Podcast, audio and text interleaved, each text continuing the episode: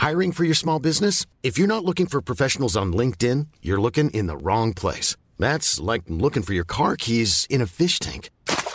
LinkedIn helps you hire professionals you can't find anywhere else, even those who aren't actively searching for a new job but might be open to the perfect role. In a given month, over 70% of LinkedIn users don't even visit other leading job sites. So start looking in the right place. With LinkedIn, you can hire professionals like a professional. Post your free job on linkedin.com slash spoken today. There's never been a faster or easier way to start your weight loss journey than with PlushCare.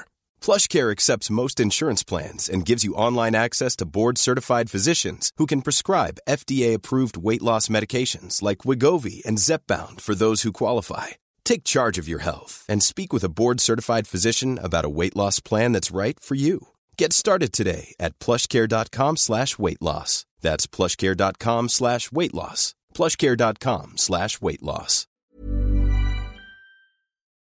Cup action continues, and we're covering it all here on Kicked Back, presented by Betway. Caroline here, joined by the one and only Julia Rainey, and we're pumped to just get started. We got a lot of games, a lot of players, a lot of moments to talk about on this show. So we're going to kick things off with France versus Jamaica, where Julia, I, am so excited to hear what you think. Mm-hmm. So this is what we know for everyone listening, for everyone watching. France were the heavy favorites. They're ranked fifth in the world. I personally, like with the way I rank France, I'm like this this team's going to go really far at this tournament. This was France's first ever scoreless draw at a Women's World Cup. Jamaica was ranked 43rd in the world mm. and Jamaica got their first ever point at a Women's World Cup. So there's so many storylines here. Yeah. Whether you want to look at it from a French perspective where you're like what happened or the Jamaican perspective where I even was like, Jamaica's going to be this really beautiful, like crazy fun spark in this Women's World Cup, but held, you know, France accountable in this game mm. big, big time. Yeah, I think personally, the, the first storyline for me that comes to mind is just this idea of the underdog that we're seeing constantly in this tournament, yep. almost every single day.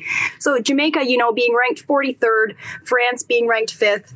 Now it almost feels like do rankings matter? That might be a bit of a hot take, but the fact that Jamaica comes in against such a heavyweight team really presses them. I think France maybe underestimated them a little bit. I also have some questions about maybe lineups and players, um, you know, who played, maybe players who didn't. But ultimately, Jamaica frustrated France. Bunny Shaw was incredible. She's one of the best strikers um, in the women's game, of course.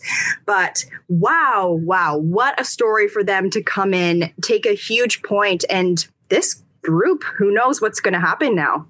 I love that you mentioned that about rankings because I believe it was Jamaica's national coach who said, mm-hmm he told his teammates, they told their teammates, you know, don't worry about the rankings. Don't enter the game looking at the rankings. Enter the game to play the game that you play. And we saw Jamaica do that. And, you know, Renard, uh, France's manager, R- Renard, he was the mm-hmm. head coach of Saudi Arabia at the Men's World Cup. We spoke about this on our last episode where Saudi Arabia had upset Argentina in their first World Cup match.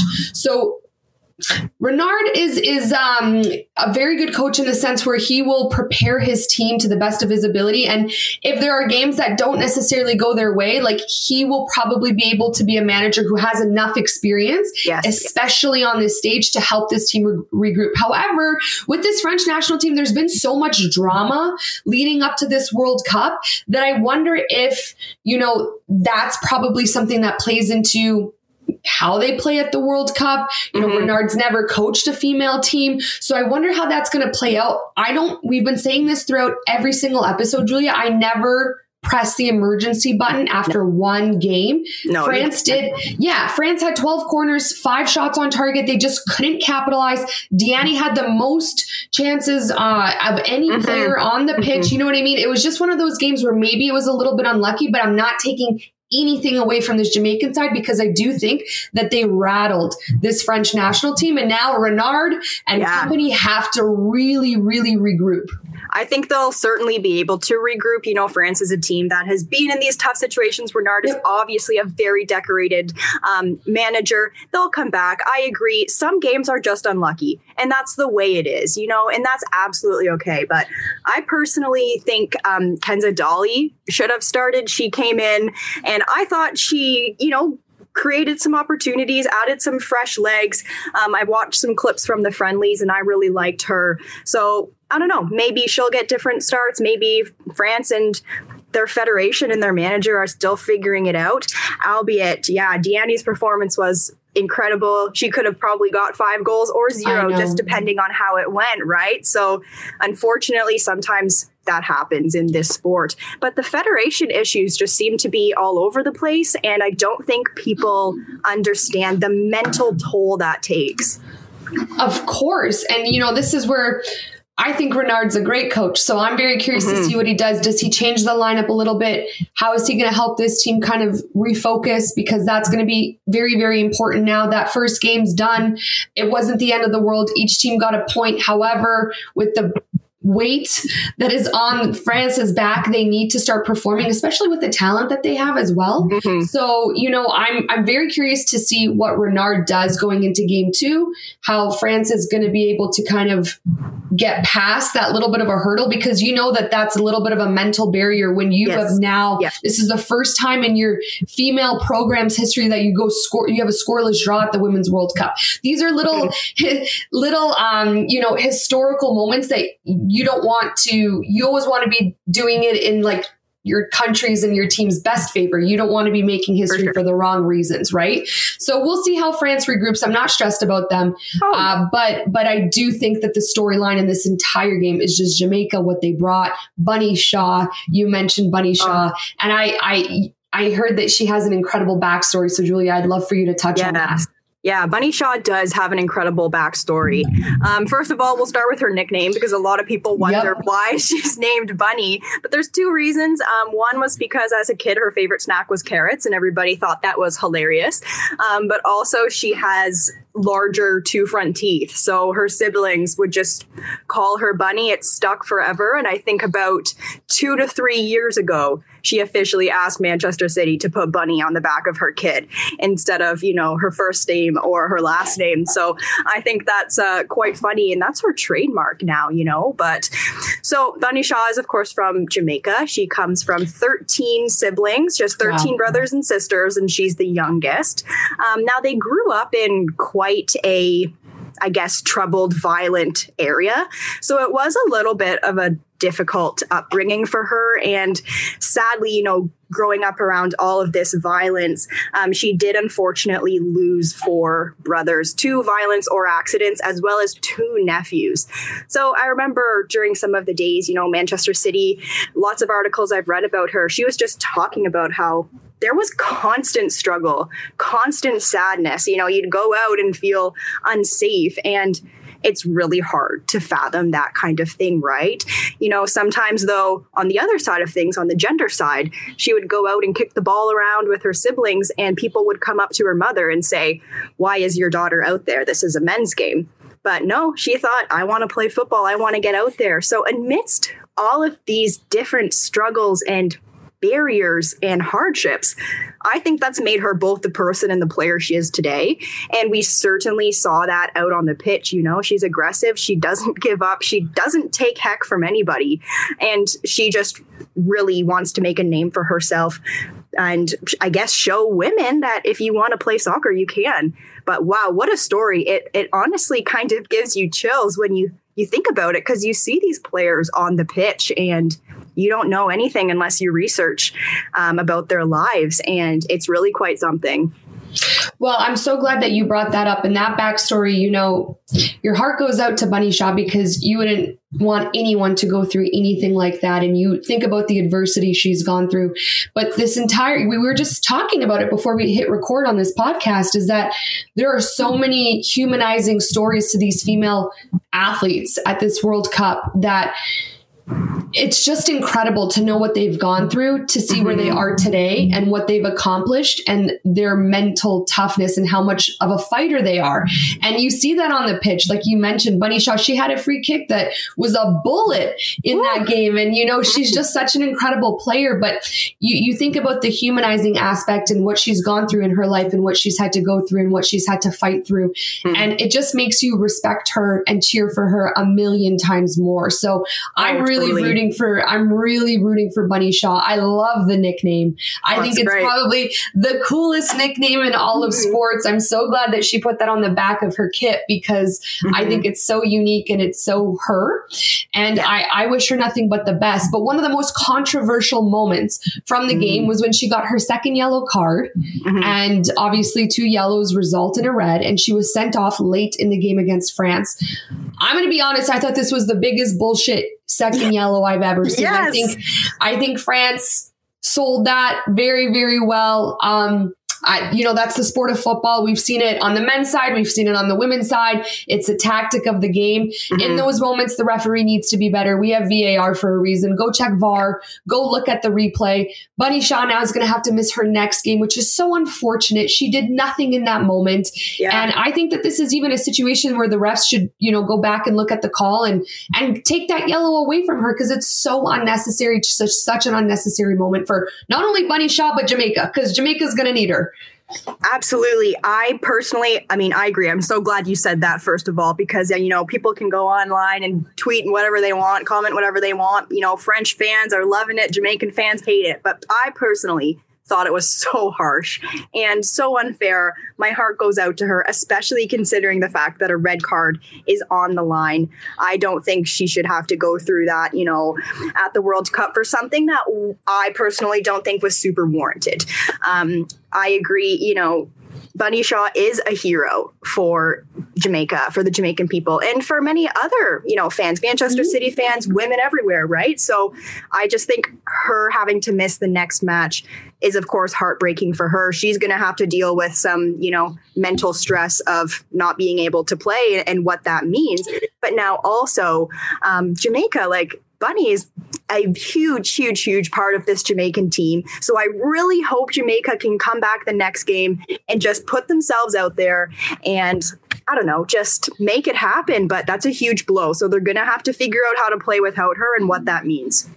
Who do Jamaica play in the next game? Oh, gosh. Let me see. I'll pull it up right here. So they play Panama Mm, mhm. up next. So at least it's not Brazil because you'd want Bunny. Shaw. Yeah, you'd You want, want Bunny Shaw. Brazil. Yes, you absolutely do. And I'm looking at Group F right now: Brazil, France, Jamaica, Panama. Mhm. Again, I read that Renard's not worried. He says these things happen. He's not feeling the pressure after this first game. France ultimately got a point. He's an experienced, like you said, decorated manager who's Mhm. been there at the biggest stage before. But let's look at it from like our perspective. Yeah. Does France have a chance to not get out of this group stage because Jamaica keeps pressing? I mean, uh, after the and we'll get into Brazil in a second, but what Oh, after totally. what I saw from Brazil, they're topping this group like without a Oh, doubt. They're topping this group. Yeah. So should France like from our perspective, Julia, should they be a little you know worried and and really have to play their A game every single game from here on out? I can't help but agree with that. I think a lot of people didn't expect, well, first of all, Jamaica to, to come into this and make such a splash, but right off the bat, that certainly puts pressure on the rest of the teams in the group, and they will all be watching it. Same with Brazil. They came out there, made an immediate splash. I know we'll talk about the two, but they were organized, they were classy. Like, teamwork. It's similar to sort of, I think, what we saw with Japan. To me, it was just a lot of teamwork, um, a lot of energy coming out there. So I think there's some low key, you know, alarm bells ringing for for France. And in order for them to get out of this group, I agree they will have to step it up, play their A game every single minute. Yeah. Well, you know, Renard's doing a good job by telling the media that he doesn't feel the pressure because that's his job as a manager is to keep the team calm, cool, and collected and not let them feel the panic, especially from, you know, the French men's team is incredible. The French women's team is incredible. Mhm. These footballing nations might feel the pressure a little bit more, like I said, kind of similar Totally. to England, England on both sides, right? Mhm. So Renard's doing a very good job of just kind of containing that from a media perspective, from a fan perspective.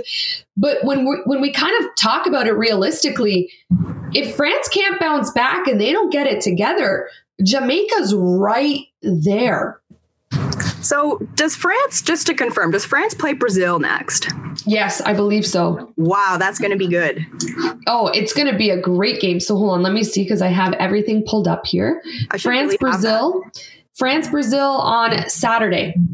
Wow, it's going to be a good game, everyone. Make sure to watch gonna that. could well, be very key in deciding who goes to the round of 16 or not. Oh my goodness, of course. We can get right into the Brazil versus Panama game. I mean, let's sure. talk about this. This is a very, very cool stat that I saw on Twitter. Mm-hmm. Brazil's 4 0 victory over Panama drew an average of 11.5 million viewers throughout the wow. game, which was TV Globo's biggest target audience since the 2008 Olympic Games.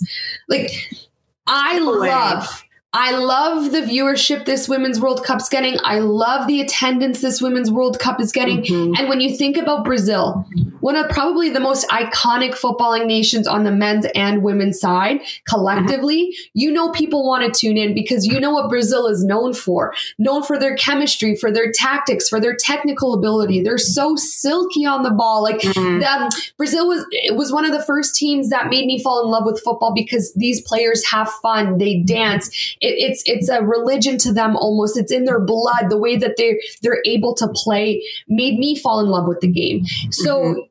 to see Brazil go out and really take it to Panama.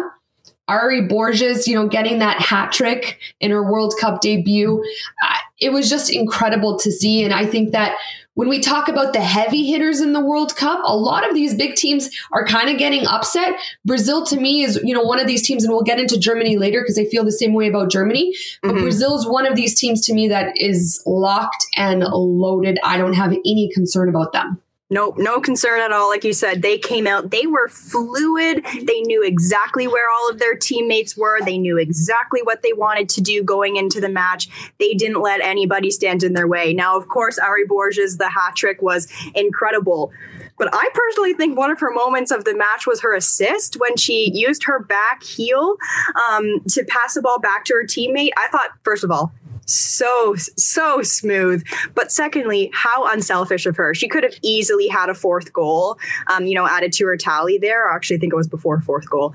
But anyways she could have easily added to her tally but she didn't. She you know saw the moment knew her teammate was behind her. And I think everybody just kind of went like collectively, whoa, you know, nobody was expecting that. So that was very cool. Um, yeah, they they were organized. They were smooth, and and Marta also coming onto the pitch for her sixth World Cup, greeted to a standing O and cheers just from around the world. That's what football means to these people. That's what Marta, this Brazilian legend, means to people, no matter what country you're from. And I just thought that was very cool. Oh, absolutely. And it's so funny that you mentioned the word, word unselfish because it's exactly what I have in my notes on that third goal mm. for Brazil. That entire buildup from the back to find each other for each player on the, on the pitch to just pick up their head and look for each other. Every single player on that third goal and in the whole game, but especially yeah. this third goal, because I think it, it's the best sequence, sequence build up play that we've seen so far at this World Cup was yeah. completely unselfish and wanted to just get a, a goal. And it's mm-hmm. so nice to see. And again, you mentioned Japan. That's how I also feel about the way that this Brazilian team was passing the ball. They, you could tell they have a lot of chemistry. You could tell that they're playing for each other. Mm-hmm. And then Borges, that, that back heel pass. And then that finish, like everything about it was perfect. I thought Tamires was was very very good uh, mm-hmm. on the left side too. I just think that we haven't seen a build up play like this yet at this Women's World no. Cup. It makes me very excited to see if that was Brazil's first game, what they're going to look like when they get even more rhythm as the World Cup goes on. But what a dominant team performance from Brazil. And mm-hmm. yeah, Brazil versus France. France is going to have to really buckle up and buckle down because if they don't, this Brazilian team, I could see them putting four goals past like any team at this World Cup, really. Yep, it's certainly possible. I agree. France, they're they're going to be watching this footage. They're going to kind of be in the holy heck moment. They're going to know what they're going to be up against. But I personally think also Brazil's just going to keep bringing that energy. I totally feel like maybe they think this is their time to, you know, take it all the way. So it'll be a good, uh, wow, it'll be actually a great match, not just a good yeah. one. So we'll see what happens. Well, we talk about one strong nation and we can go into the next one Germany versus Morocco. Man, Germany for me, since I played and mm. when I was at the U17 World Cup, we did play Germany. And I remember coming out of that game being like, this is one of the most dynamic teams in the entire world. And I felt like they've been dynamic. That's one of like the best ways to describe Germany. They're just low key ruthless mm-hmm. and they are so clinical. They have everything they do has intent, power and precision. And they're they're just one of my favorite teams to watch, least favorite teams to play against. Because if you catch them on a good oh. day, they are it's like relentless. But I yeah. love that from them. They're just so powerful. So we saw them, you know, kind of dismantle Morocco a little bit, 6 0. Two own goals from Morocco, four pure ones from Germany. Alexandra Popp just absolutely setting the tone for Germany. Two goals on the night, 64 international goals now. And I'm sorry, but Germany for me is another team up there with Brazil where they can just if if they continue this consistency because consistency is key throughout the World Cup, they can power through any team. Yep, 100%. You know, I love that you're using the word um, precision. That is absolutely to a T what I was thinking about them as well. To come out there immediately within the first few seconds and to make their presence known to say, hey, you know, we've won this World Cup before. Yep. We almost, you know, basically took it to the Euros last year and Alexandra Popp wasn't even there. You know, she's coming in, she's saying, hey, this is my time. I'm going to win the Golden Boot. She's one of my Golden Boot picks when I made before the tournament. So it's, I mean, Borges, hey, she's she's got a hat trick, so I guess to see. But oh my gosh, like I just can't overemphasize how powerful a team yep. like Germany is and a player like Popp coming out there. I mean, sometimes you can't even really tell on the TV how powerful and strong these shots and these players are. But, you know, she comes in, she's firing down. I don't know how any keeper can stop some of her shots, quite honestly.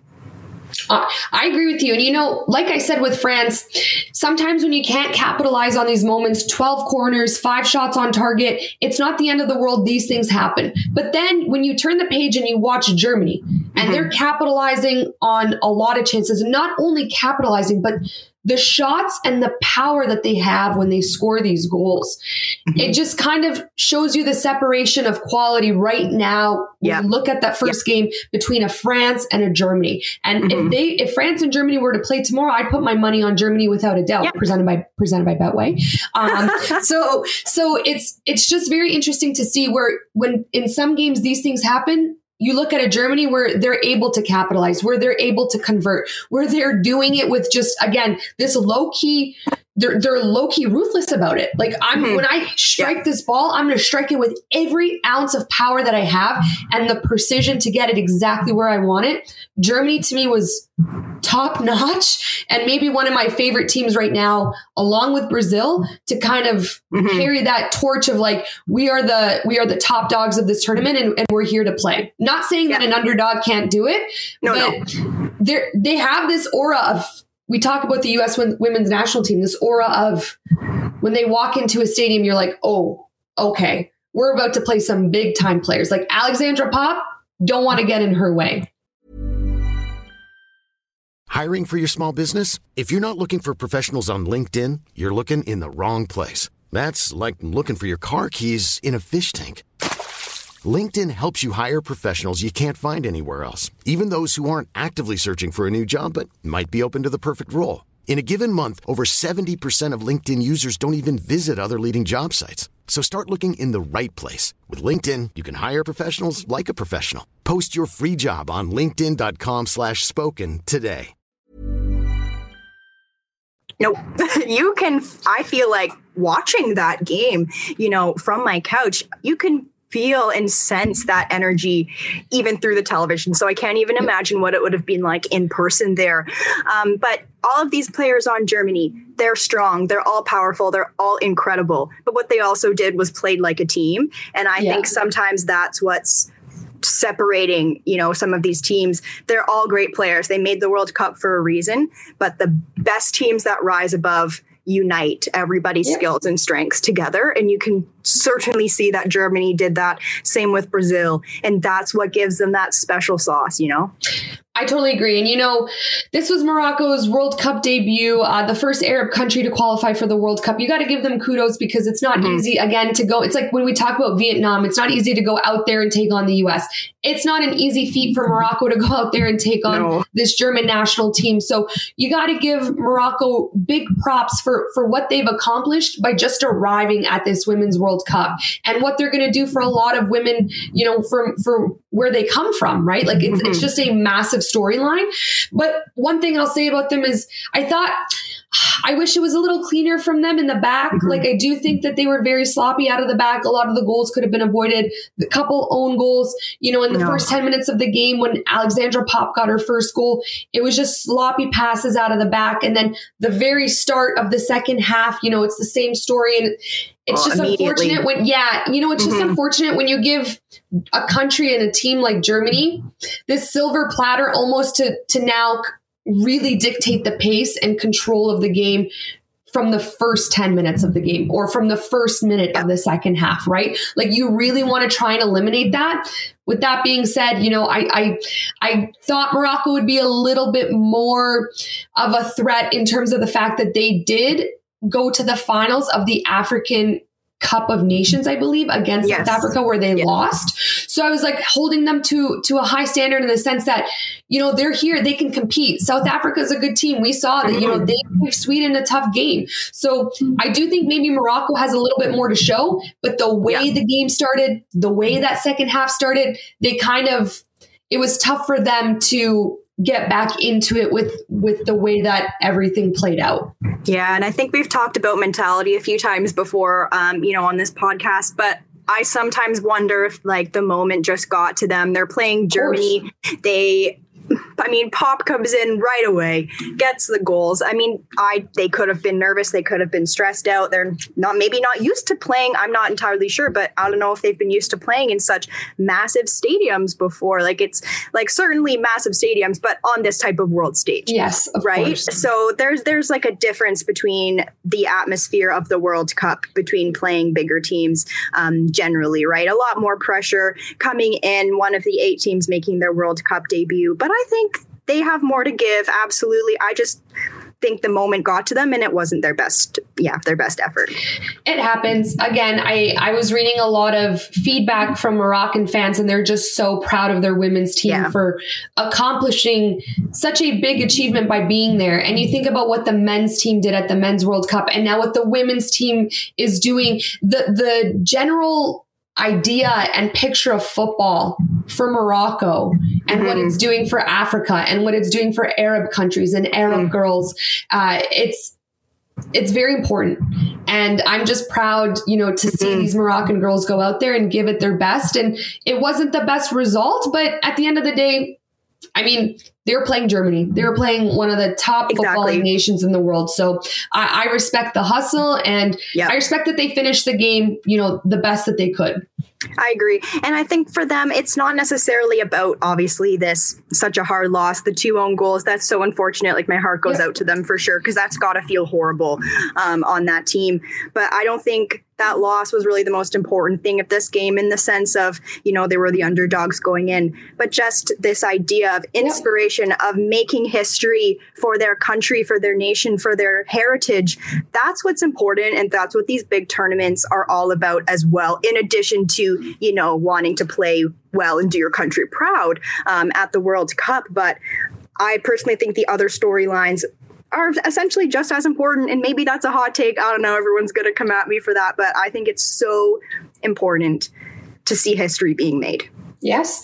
And you made a video about this. So I want you to talk about sure. this. But there was history made in this game and I think mm-hmm. you know what I'm alluding to. So go ahead, yes. take it away, Julia. For sure. So Nouhaila um, Benzina, she's such an incredible Moroccan defender. She's 25 years old. Now, she didn't end up playing um, in the match, but she was the first player to wear a hijab at the Women's World Cup.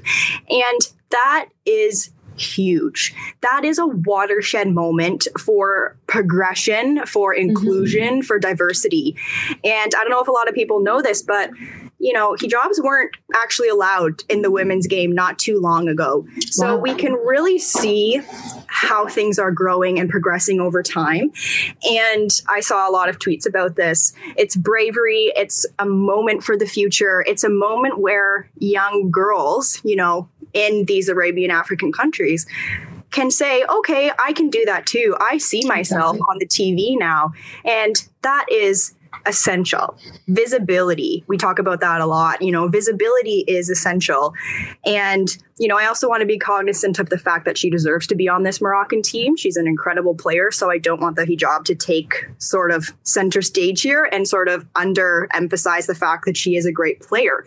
However, her going out there, that is a huge watershed moment. And I am really excited and hopefully we can see more more players like that in the future because it I just think it was outstanding.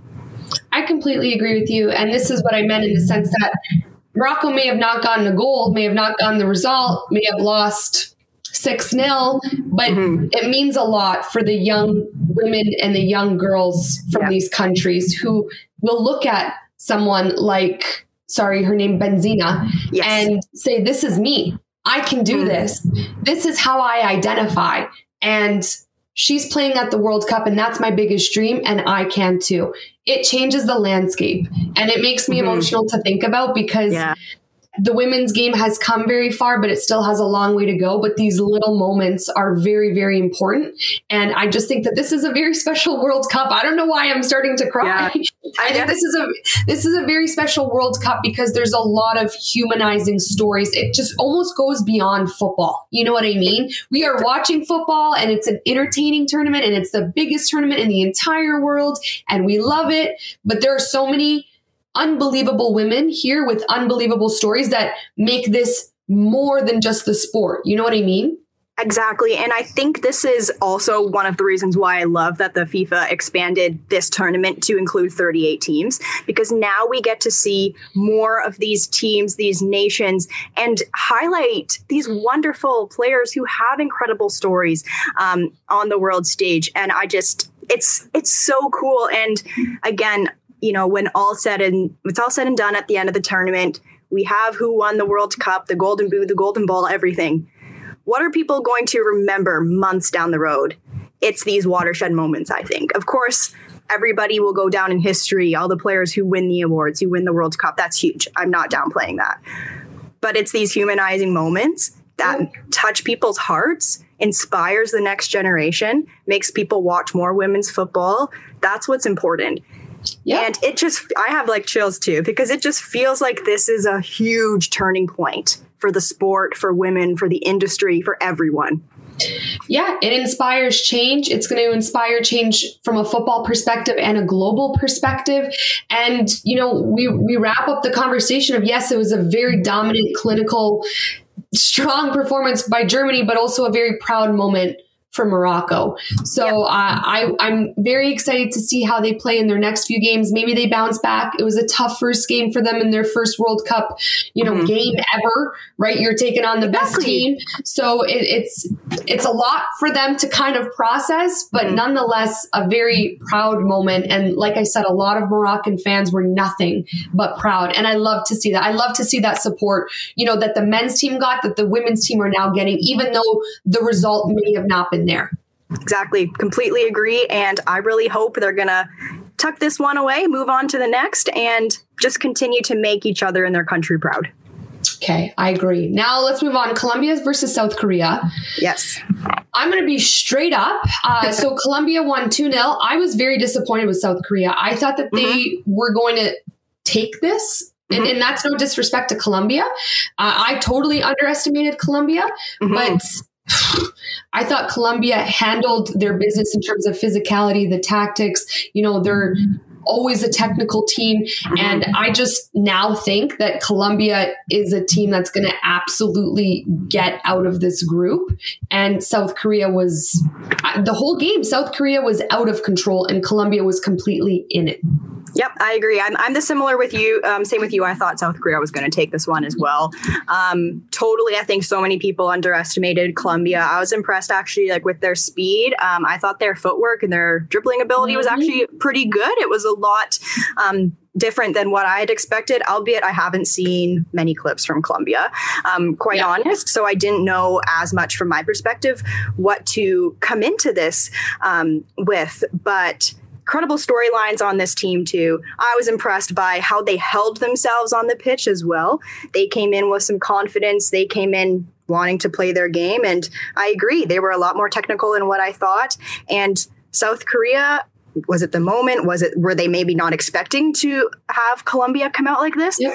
I'm not sure, but again, one of these teams that I think they struggle a bit defensively. Their compactness wasn't there for me, so we'll see we talk about storylines and throughout this whole podcast even just very mm-hmm. humanizing touching stories colombia has an 18 year old linda Caicedo who at the age of 15 so three years ago was diagnosed with ovarian cancer which oh again as a woman i just can't imagine and you think about the fact that she's a at that point a girl still and she's dealing with that and at that point in time she had already played for the colombian women's national team so she would have to take a break from football and obviously go into treatment go into recovery i'm getting really emotional yeah. on this episode of kicked back because i just think these women are mm-hmm. so incredible so yeah. she takes some time off she mentioned you know to media that she never thought she would come back after her her surgery after treatment she didn't think she'd make it back into football but she said her colombian national coach was instrumental in giving her strength because he really believed that she would come back mm-hmm. and three years later she's cancer free she's 18 years old she's playing for real madrid she played in three world cups this year in a single year she played in three separate world cups and scored three separate goals in each of those world cups which is unbelievable. It makes her the first player to ever do that. And she scored her first goal of the Women's World Cup on a senior level today against South Korea. So, you know, which I believe now makes her the second youngest South American to do that mm-hmm. at the Women's World Cup behind Marta, who was 17 mm-hmm. years old when she did it. Mm-hmm. But what an incredible World Cup debut from Caicedo. What an incredible story. What a fighter. You know, to, to think that she went through that at the age of 15 and came back and you know is living her dream and not only living her dream but she's such an exceptional player with such an exceptional mindset and, and this unbelievable story that inspires i'm sure so many girls yeah. who may be fighting with an illness or you know just may hear that and say wow today i now have the strength to do something i didn't think i could do and i just again the storylines of this world cup go beyond football for me I, it's at the point where i'm like okay cool you know we saw a 6 nil win, and that's mm-hmm. huge. But I'm more interested in the Linda Caicedo story and, you yeah. know, hearing about a woman wearing a hijab for the first time at the Women's World Cup. It's just such important messages that we're getting. And yeah, Caicedo really delivered that for me today. I got really emotional mm-hmm. when I read her story. Mm-hmm. Caroline, you absolutely summed it up there. I'm almost speechless listening to you, to be honest. And it is, oh, wow, what a fearless, fearless young woman. What an incredible young woman. And I agree about her inspiring not just her teammates, but young women everywhere or, mm-hmm. or older women, because I don't know if people know this, but ovarian cancer is extremely rare to have when you're that young. Um, it's most often found above age 50. So that would have been such a shock for her. Obviously, any cancer diagnosis is completely horrible heartbreaking, but it's an attest to passion, to drive, to not being willing to give up. And I'm also feel like I gotta like control myself, you know, yeah. not to just cry because I don't, again, it's, I mean, I know podcasts are for talking, but I almost feel speechless trying to understand what this woman has gone through and now what she's representing for everyone of any age. Anyone can yeah. connect with it. And for her to go out there at age 18. Yeah. I'm like, I'm, she is like my hero yeah, I and agree. She's the hero that the world needs to have. And I, I feel privileged that I got to walk her or watch her, sorry, go out there today, walk onto the pitch and do her thing. I just, yeah. you know, and I, I think maybe the the way we feel about this is because we are women and we understand uh, how how terrifying being diagnosed with ovarian cancer could be because it's one of the worst types of cancers mm-hmm. to have as a woman. Yeah. You mentioned how extremely rare it is, but it's also extremely dangerous. So I can't imagine what that diagnosis must feel like at the at any age, but let no. alone as as, no. as a 15 year old where you're supposed to be out in the world having fun, you know, mm-hmm. and embracing every national game that you're having with Colombia and just really working on your craft and having fun playing football. And you know, life dealt her a very unfortunate, tough lesson, but look at the way she dealt with it and mm-hmm. handled it and persevered and fought. Like she's the definition of a fighter. Yes. And I just think her story, I really wanted to get out there because it can give a lot of young boys and girls, older boys and girls, men and women hope that mm-hmm. you can get to your dreams and you yeah. can beat you can beat the odds so I, am just, I'm really rooting for her. I'm really rooting for Colombia because I was impressed by them. I completely underestimated Colombia. I'm with you, Julia. I hadn't seen them play in a lot of games. Mm-hmm. I think I just maybe expected more from South Korea. And while they left me disappointed, Colombia impressed me, you know, so, so much. So I think that Germany will top this group. And I think Colombia is coming out a strong second. And I'm excited mm-hmm. to see how the rest of their tournament goes. Yeah, I would love Colombia to come out second. I just think for football, of course, but also the storyline of that. And they're a team that I think deserves it. And I love to see teams that go out there, give it their all, are classy, compact, getting getting the results out there. Um, and again, I think I've mentioned mentality about a hundred times, but they have the fighting mentality, and that will take you a long way. Yep, I absolutely agree. Okay, last conversation before we jump off this podcast. I really want to talk about Philippines versus New Zealand, which we saw oh, man. earlier today, our time.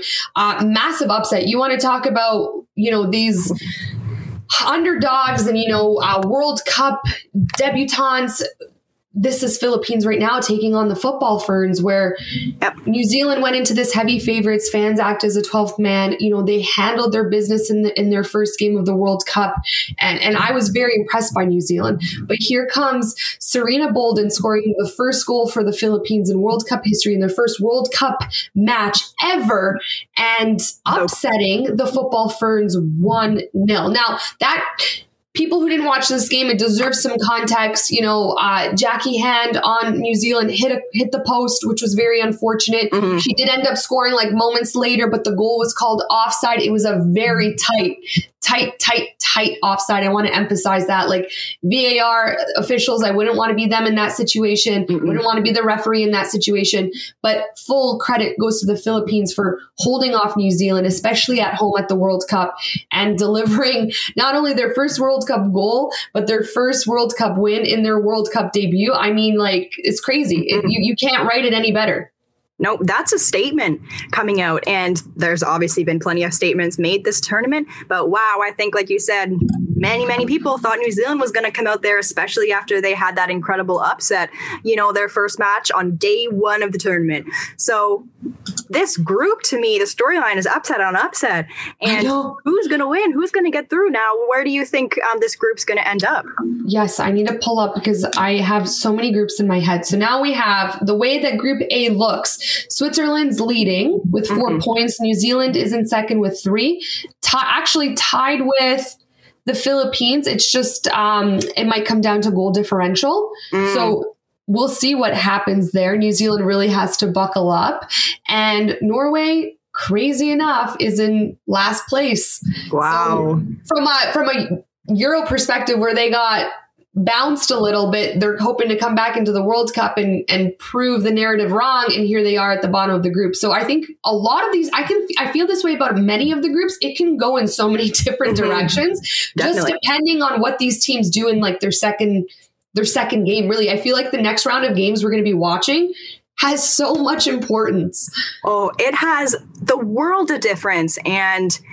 I almost love this idea now that we're going into these matches well, for certain matches, of course, not really knowing now what's going to happen. Yeah. I think that's a very interesting thing to have, and I'm really excited. I am too. I'm so I'm so excited to see. Like I would love for New Zealand and Australia to, to keep going through because I want the attendance to be there the way that it has been because New Zealand fans and Australia fans have really shown up for this World Cup and I, I love to see it. Mm-hmm. Uh, but yeah, now it's getting interesting. Now it's getting really It interesting. really is. I didn't have Philippines winning this game at all.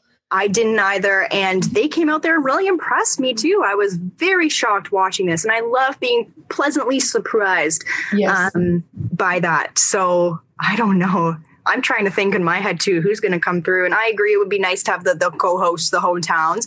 yeah. Um, but that is actually something, though, for Philippines to come in, take on New Zealand, co hosts, home, you know, soil advantage.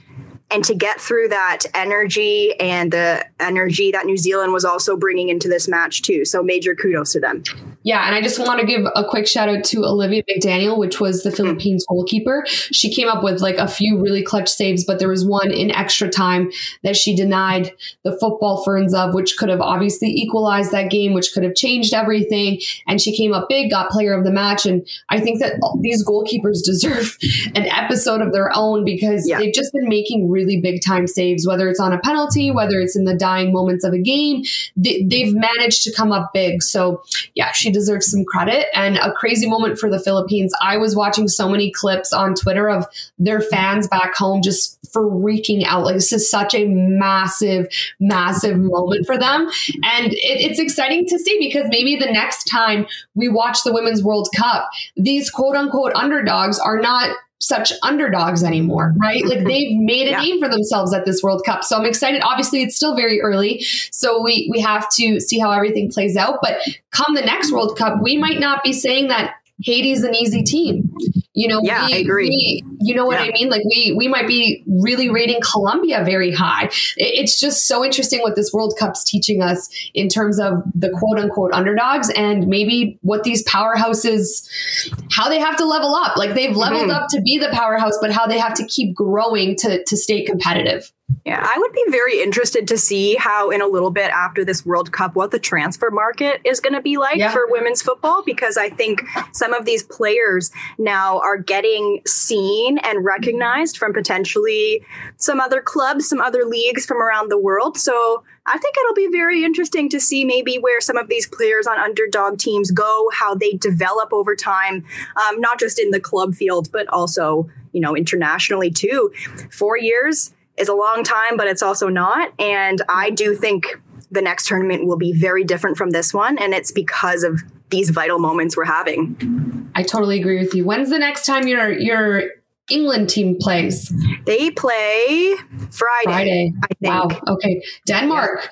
That's my that's my World Cup dark horse. So I'm so excited for that. Yeah, I think that will be a very telling game. I'm very excited. A nice 2:30 a.m. wake up call for me, which I will definitely be up for. So I'm just going to start mentally mentally preparing for that. But also quickly before we hop off, tomorrow are the games we have been waiting for. Canada versus the Republic of Ireland, which is like I don't think people understand how much I've been waiting for this game. Like I keep going by every I'm like, why are there so many days in between? I'm like, I want to see Canada take on Yeah. Ireland.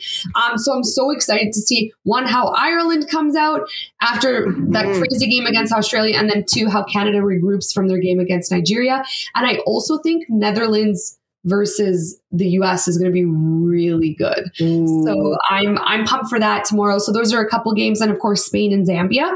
We'll see if mm-hmm. Zambia can bounce back from their last game and if Spain can build on their last performance. So lots of good games to watch out for for tomorrow. And we'll obviously be covering he- everything here on Kicked Back presented by Betway.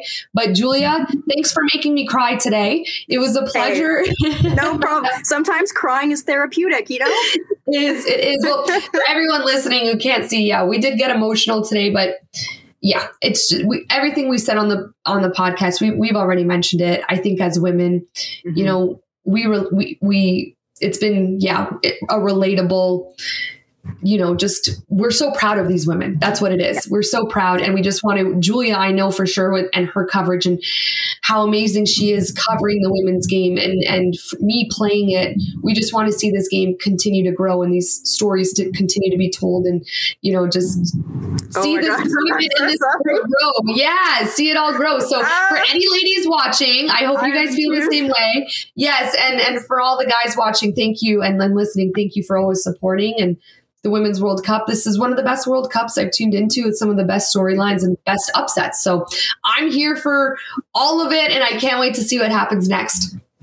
Yes. Oh my gosh. Yeah. Stay tuned, everyone, because while we've had amazing things so far, it really is still the beginning stages. Oh, yeah. So who knows? Who knows? It's uh, it's it's very cool though. I think these human stories are amazing, and it's really bringing women's football to the world's attention, and that's important. I love it. All right, everyone. Thanks for listening and watching. We'll be back, I'm sure, in a couple of days with another episode of Kicked Back presented by Betway covering the Women's World Cup. Thanks, everyone.